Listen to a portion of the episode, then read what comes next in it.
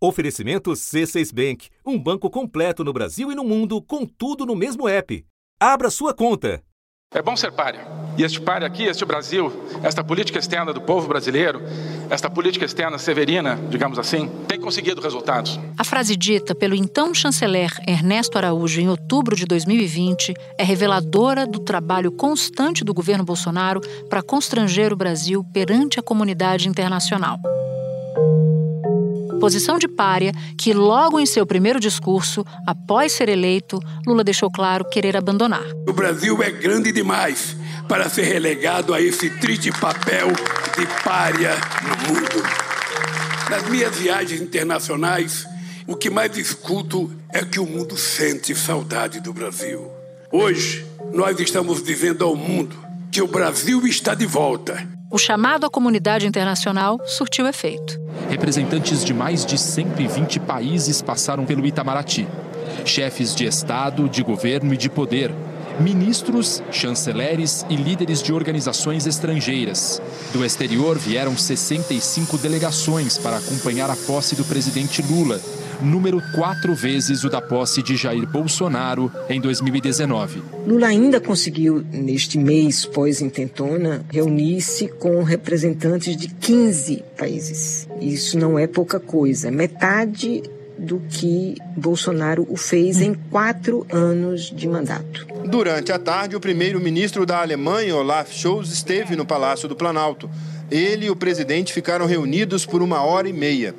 O presidente brasileiro e o primeiro-ministro alemão conversaram sobre parcerias entre os dois países em diversas áreas. Eu estou muito feliz. Eu, nós estamos muito felizes por o Brasil estar de volta à cena mundial. Mauro Vieira, novo ministro das Relações Exteriores, deu o tom da nova política em sua posse, falando em reconstrução, reinserção e retomada. A primeira instrução que dele recebi foi a de reabrir canais de diálogo bloqueados. Há também uma demanda do Brasil pelo mundo.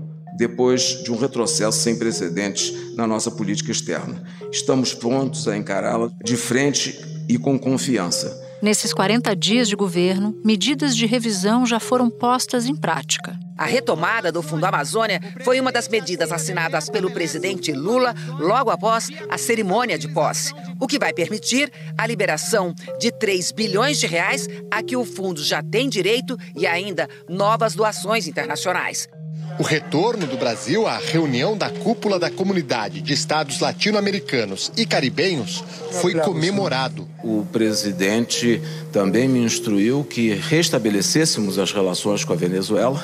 Além da reaproximação com os vizinhos latino-americanos, Lula também estreita os laços com Washington. A agenda em comum é a defesa da democracia e o enfrentamento à extrema-direita, uma pauta que entrou na ordem do dia após os atos golpistas de oito de janeiro. O presidente dos Estados Unidos ligou para o presidente brasileiro. Biden convidou o presidente Lula a visitar Washington no início de fevereiro. Segundo o comunicado conjunto, o presidente Biden condenou a violência e o ataque às instituições democráticas e a transferência pacífica do poder. O presidente Lula chegou aos Estados Unidos. Ele terá uma reunião a portas fechadas com o presidente Joe Biden na Casa Branca. Os dois devem conversar sobre a defesa da democracia, o combate às mudanças climáticas, direitos humanos e as relações comerciais entre os dois países. É o Brasil voltando à política internacional? Da redação do G um, eu sou Natuza Nery e o assunto hoje é a reconstrução da política externa brasileira. As pautas prioritárias na diplomacia, o que esperar da relação com Biden e como deve se posicionar o Brasil em relação a outras potências mundiais. Neste episódio, eu converso com o presidente do Instituto de Relações Internacionais e Comércio Exterior, Rubens Barbosa, ex-embaixador do Brasil em Washington e em Londres. Sexta-feira, dez de fevereiro. Embaixador, o encontro de Lula com o presidente Joe Biden está sendo tratado pelo Itamaraty como uma primeira reunião para a retomada das relações. Não há, portanto, perspectiva de grandes anúncios. Mas eu queria pedir para o senhor nos explicar qual é o significado, a importância desse encontro dos dois. Esse encontro entre o Lula e o presidente Biden, ele retoma as relações do ponto de vista institucional, que sempre foi. Né? As relações do Brasil e dos Estados Unidos sempre foram institucionais, com exceção do período do Bolsonaro, que foi a Washington e fez uma ligação pessoal com o Trump e queria uh, obter vantagens dessa relação pessoal. O presidente Bolsonaro deu uma entrevista ao canal americano Fox News. Nela, ele elogiou o presidente americano, disse que admira Trump e o acha muito objetivo e franco. Você sabe que eu sou ligado ao Trump. O Lula se encontra com o Biden agora uh, numa situação muito diferente, mesmo do, no, no, dos últimos quatro anos, né? Mas muito mais diferente dos últimos vinte anos, quando ele se encontrou com o Bush lá em Washington. E é por isso que essa relação institucional é importante.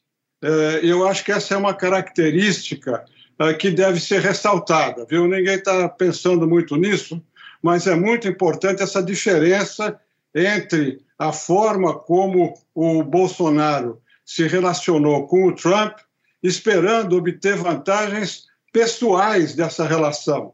E agora, como no passado, né, com o Fernando Henrique, com o Lula, com o Temer, com todos os outros presidentes, a relação volta a ser institucional, em que o presidente brasileiro conversa, dialoga com o presidente americano dentro de um contexto político mais amplo e na expectativa de avançar em certas áreas que seja de interesse nosso e que seja de interesse recíproco. Uma dessas áreas, embaixador, é o meio ambiente, eu imagino, e a própria crise climática. Nessa área, o governo Lula já avançou no front internacional, com a reativação do Fundo Amazônia, por exemplo. Mas em que medida a pauta ambiental e climática é estratégica para a política externa no governo Lula três, na comparação com os outros mandatos, ou seja, nos governos Lula um e dois? Olha, no mandato Lula um e dois não havia o meio ambiente e a mudança de clima como um tema global como há hoje. Esse tema se transformou em uma questão estratégica porque se tornou uma preocupação de todos os países por causa do aquecimento da terra, enfim, por tudo isso que nós sabemos. E o Brasil passou a ser o foco por causa dos problemas que passaram a se agravar na Amazônia, nos últimos quatro anos. Em dois mil e vinte e dois, o desmatamento da Amazônia foi o maior em quinze anos. Segundo o Imazon, a floresta perdeu todo dia uma área equivalente a três mil campos de futebol. No governo Bolsonaro, a devastação mais do que dobrou em relação aos quatro anos anteriores. Então, para o Brasil, essa questão da a, a Amazônia, da questão do meio ambiente, a volta A part- da participação do Brasil nessas negociações uh, bilaterais e multilaterais de meio ambiente é muito importante, porque com isso o Brasil recupera a credibilidade que perdeu durante os últimos quatro anos, se insere num uh, tema global e que pode, inclusive eu acho que o Lula vai mencionar isso lá ao, ao Biden, se insere dentro de uma corrente para obter recursos, como você mencionou, o Fundo Amazônico, com a Noruega, com a Alemanha, agora talvez com a França, com outros países europeus. O Lula, eu acho que vai pedir ao Biden que também contribua para uhum. que o Brasil possa uh, desenvolver programas para preservar a floresta amazônica, que você sabe, a extensão dela é do tamanho da Europa Ocidental. Então, é muito difícil para o Brasil, sem apoio, sem a cooperação internacional, conseguir uh, entregar tudo o que está prometendo. O presidente da Alemanha esperou a posse do presidente Luiz Inácio Lula da Silva para fazer o anúncio. O governo alemão vai liberar trinta e cinco milhões de euros, quase duzentos milhões de reais, para o Fundo Amazônia. Na pauta de meio ambiente estão as mudanças climáticas. Lula e Biden devem unir os esforços para engajar outros países nesse tema. O novo chanceler Mauro Vieira destacou que o Itamaraty terá uma secretaria dedicada ao clima, meio ambiente, ciência e tecnologia. Por isso, esse tema se tornou tão estratégico Uh, e está no centro hoje da política externa brasileira, como está no centro da política externa americana. Se a Amazônia, mudanças climáticas são eixos dessa política externa convergente, ou dessa convergência no diálogo entre Biden e Lula, há um outro ponto que me parece haver convergência também, mas eu queria ouvir do senhor sobre esse ponto, que é o combate à extrema-direita. Biden passou pela invasão do Capitólio lá, Lula passou pela invasão à sede dos três poderes aqui. Em que medida o senhor acha que esse assunto também aproxima os dois presidentes? Eu acho que esse vai ser o tema central da reunião. A questão da democracia, do Estado de Direito, da extrema-direita, a questão dos direitos humanos. Esse vai estar no centro das conversas entre o Lula e o Biden, porque o, os Estados Unidos e o Brasil passaram pelas mesmas experiências, inclusive pelas mesmas influências do Trump e do Bolsonaro. Então, a, a, a semelhança da posição do Brasil com a dos Estados Unidos nessa crise do dia seis de janeiro, do dia oito de janeiro, Uh, faz com que, se, uh, com que as conversas, nesse particular, converjam. Se o Biden e o Lula falarem... Vamos falar de Trump e de Bolsonaro. Eles passam um mês falando, porque os problemas são os mesmos. Pela primeira vez, os problemas da política americana e, os político, e o problema da política brasileira são muito parecidos, que é a ascensão da extrema-direita, fake news, anticientificismo, etc, etc, etcétera. Agora eu queria abordar o, os pontos ou o ponto divergente. Um ponto que me parece divergente nessa conversa, ou potencialmente divergente, é a guerra na Ucrânia. E outro ponto é a relação com a China. O Brasil reestabelecendo pontes com o governo chinês. O senhor enxerga dessa maneira também, ou enxerga mais divergência em relação à guerra da Ucrânia? Como é que o senhor define que posição o Brasil deve manter? A de independência, né, uma posição independente como é tradicional da política externa brasileira, e por que, se o senhor achar isso? Você tem uma guerra hoje que envolve a Europa, que envolve a Rússia, que envolve os Estados Unidos, potências nucleares.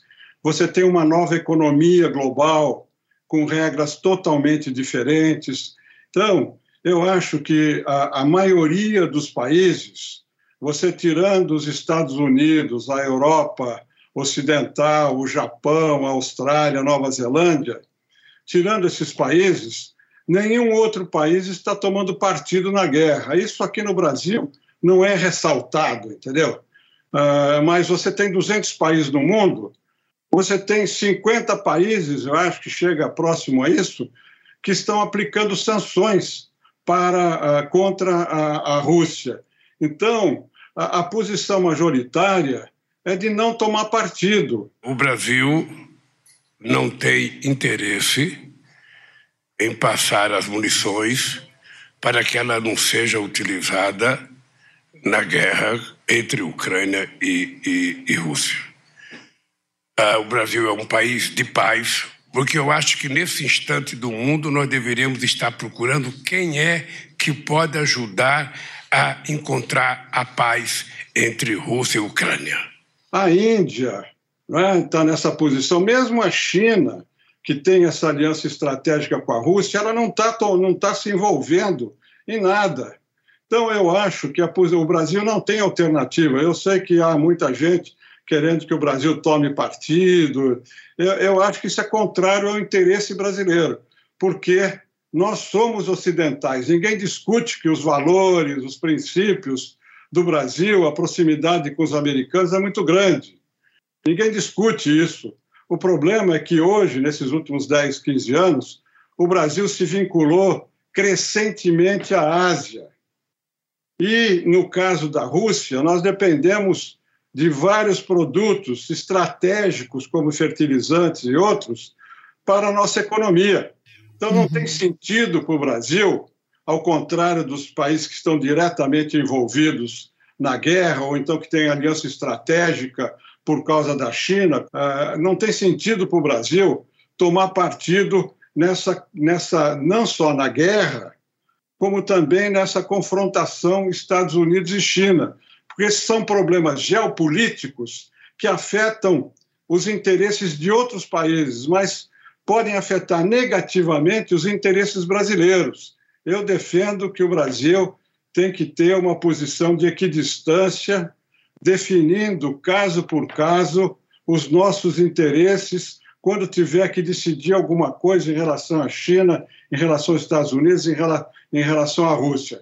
Nós temos que colocar os interesses do Brasil à frente de interesses ideológicos e de interesses geopolíticos. E tem mais uma, se você quiser acrescentar, que é a diferença em relação às posições relacionadas com a Organização Mundial de Comércio, com a O M C. Os Estados Unidos têm uma posição totalmente diferente do Brasil, mas isso deve ser mencionado lá, e nem também a questão da Venezuela e de Cuba, quando a gente sabe que as posições são diferentes. Esses pontos, eu acho, e vão estar na conversa, mas eles não vão ser ressaltados nem pelo lado americano, nem pelo lado brasileiro, porque, como eu disse, o interesse é mostrar um aspecto positivo das relações e, sobretudo, acentuar a relação institucional entre os países na defesa da democracia, das instituições democráticas e eh, contra essa extrema-direita que está se espalhando pelo mundo. Me espera um instante que eu já volto para continuar minha conversa com Rubens Barbosa. Com o C seis Bank, você está no topo da experiência que um banco pode te oferecer. Você tem tudo para sua vida financeira no mesmo app, no Brasil e no mundo todo. A primeira conta global do país e atendimento personalizado, além de uma plataforma de investimentos em real e dólar com produtos exclusivos oferecidos pelo C seis em parceria com o J P Morgan Asset Management. Quer aproveitar hoje o que os outros bancos só vão oferecer amanhã? Conheça o C seis Bank. Tá esperando o quê?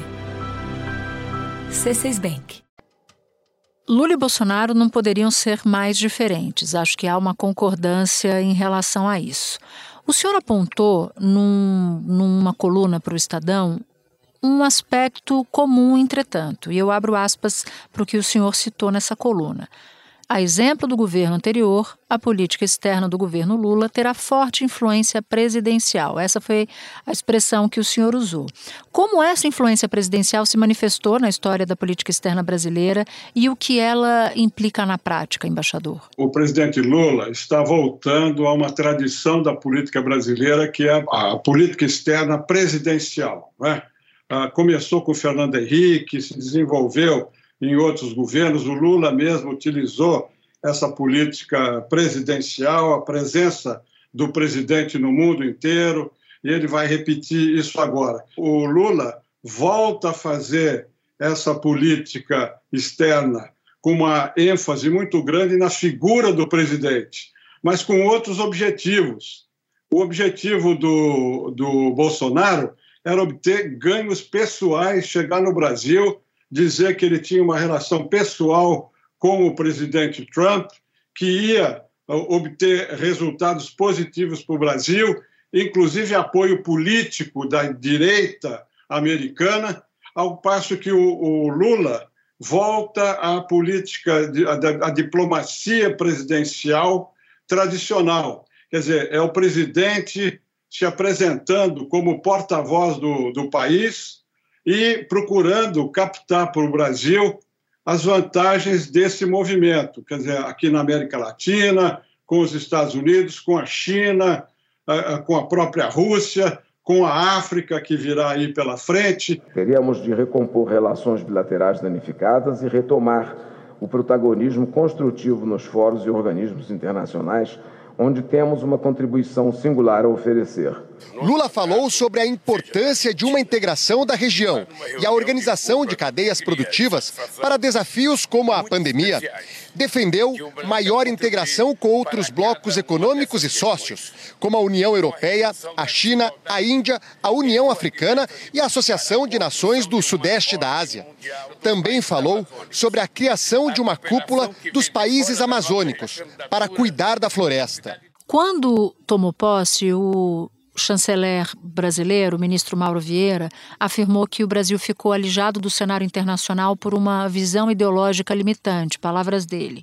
O ex-presidente Bolsonaro e o seu chanceler, o primeiro deles, né, o Ernesto Araújo, costumavam dizer que a política externa dos governos petistas era ideológica. O senhor diz que o importante é a política externa ser de Estado e não de governo. Então eu queria traduzir o que, que isso significa para quem não está familiarizado com essa área. Por que, que é tão importante que a política externa seja de Estado, de governos e não de pessoas?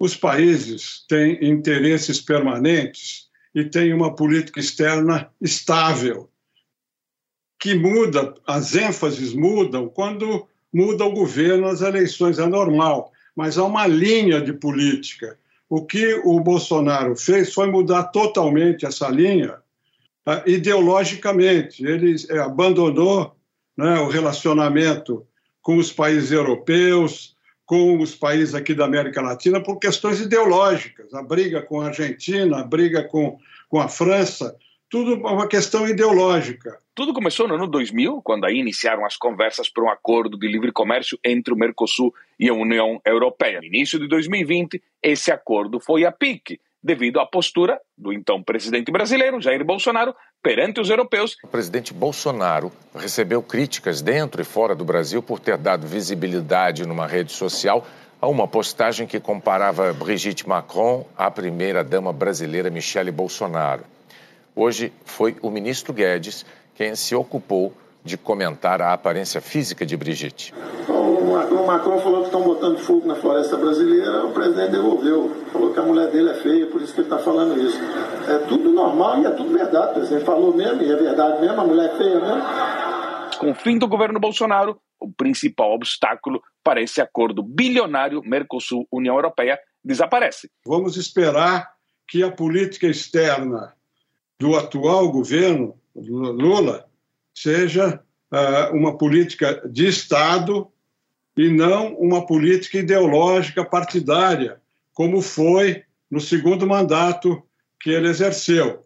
Então vamos ver, uh, até aqui não há ainda sinais claros nem de um lado nem de outro, porque nós estamos há um mês de governo, teve o incidente de oito de janeiro, ele fez essas visitas à Argentina e ao Uruguai, que foram importantes, que marca a, a, a primazia para o entorno geográfico. A presença de Lula era a mais aguardada na sétima cúpula da Comunidade dos Estados Latino-Americanos e Caribenhos em Buenos Aires. Com muitos aplausos, o Brasil foi recebido em seu retorno à CELAC.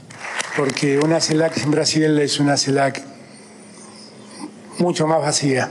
Foi para os Estados Unidos, vamos ver o resultado dessa visita. Nós não temos ainda uma tendência clara de como vai ser a política externa. O Barão do Rio Branco, quando tomou posse em mil novecentos e três, no Itamaraty, no discurso de posse dele, ele se referiu a isso.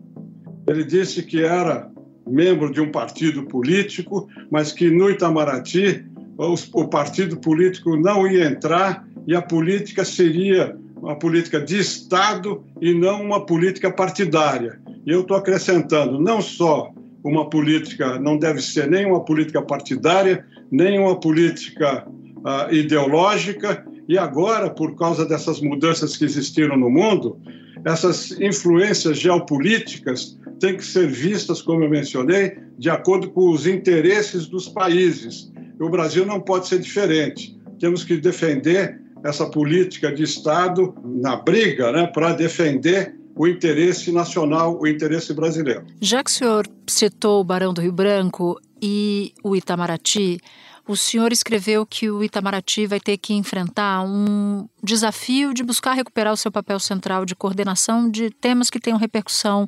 internacional, repercussão externa. Quando o Itamaraty perdeu esse papel e por que que é tão importante retomá-lo? E eu acrescentaria um pouco da sua visão de corporação. Como é que o, o, a corporação se enxergava no governo Bolsonaro e como é que ela se enxerga num governo Lula, mesmo ele estando no início? A corporação, no segundo, na segunda metade do governo Bolsonaro, ela reagiu, né? ela, ela procurou, na medida do possível, resistir à política que foi desenvolvida nos primeiros dois anos do Bolsonaro.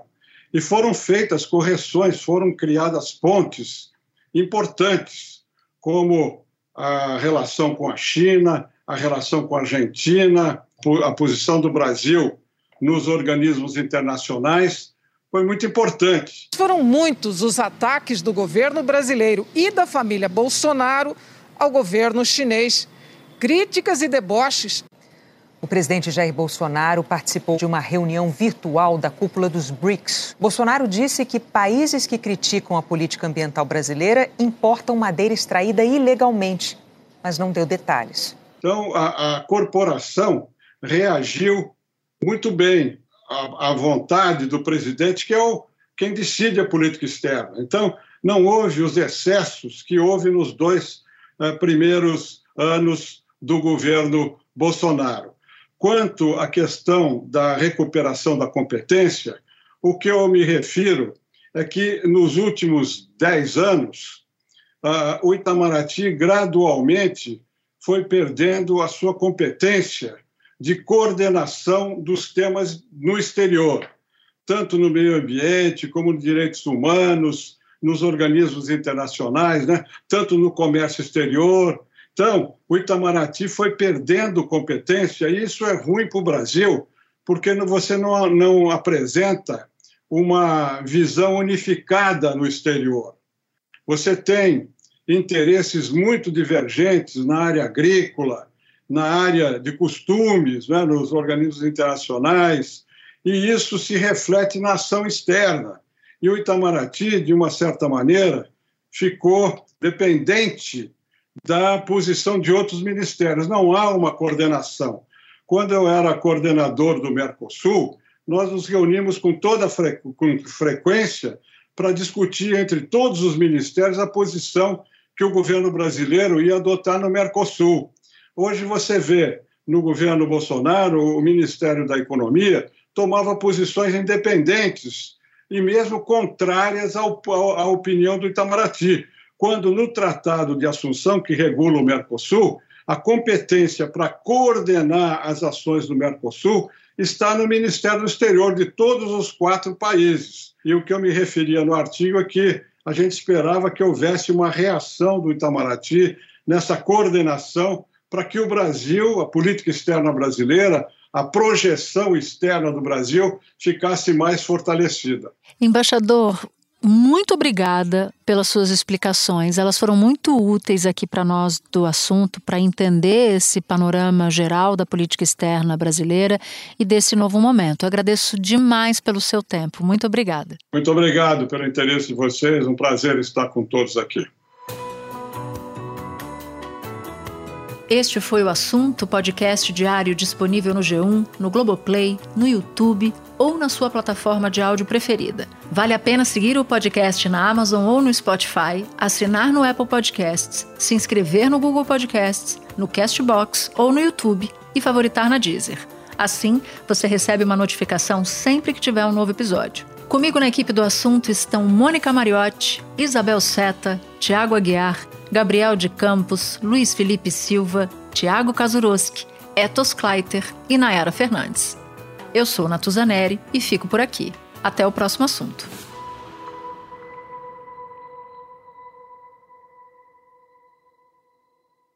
Você no topo da experiência financeira que um banco pode oferecer. Escolha um banco completo no Brasil e em qualquer lugar do mundo. Abra sua conta no C seis Bank.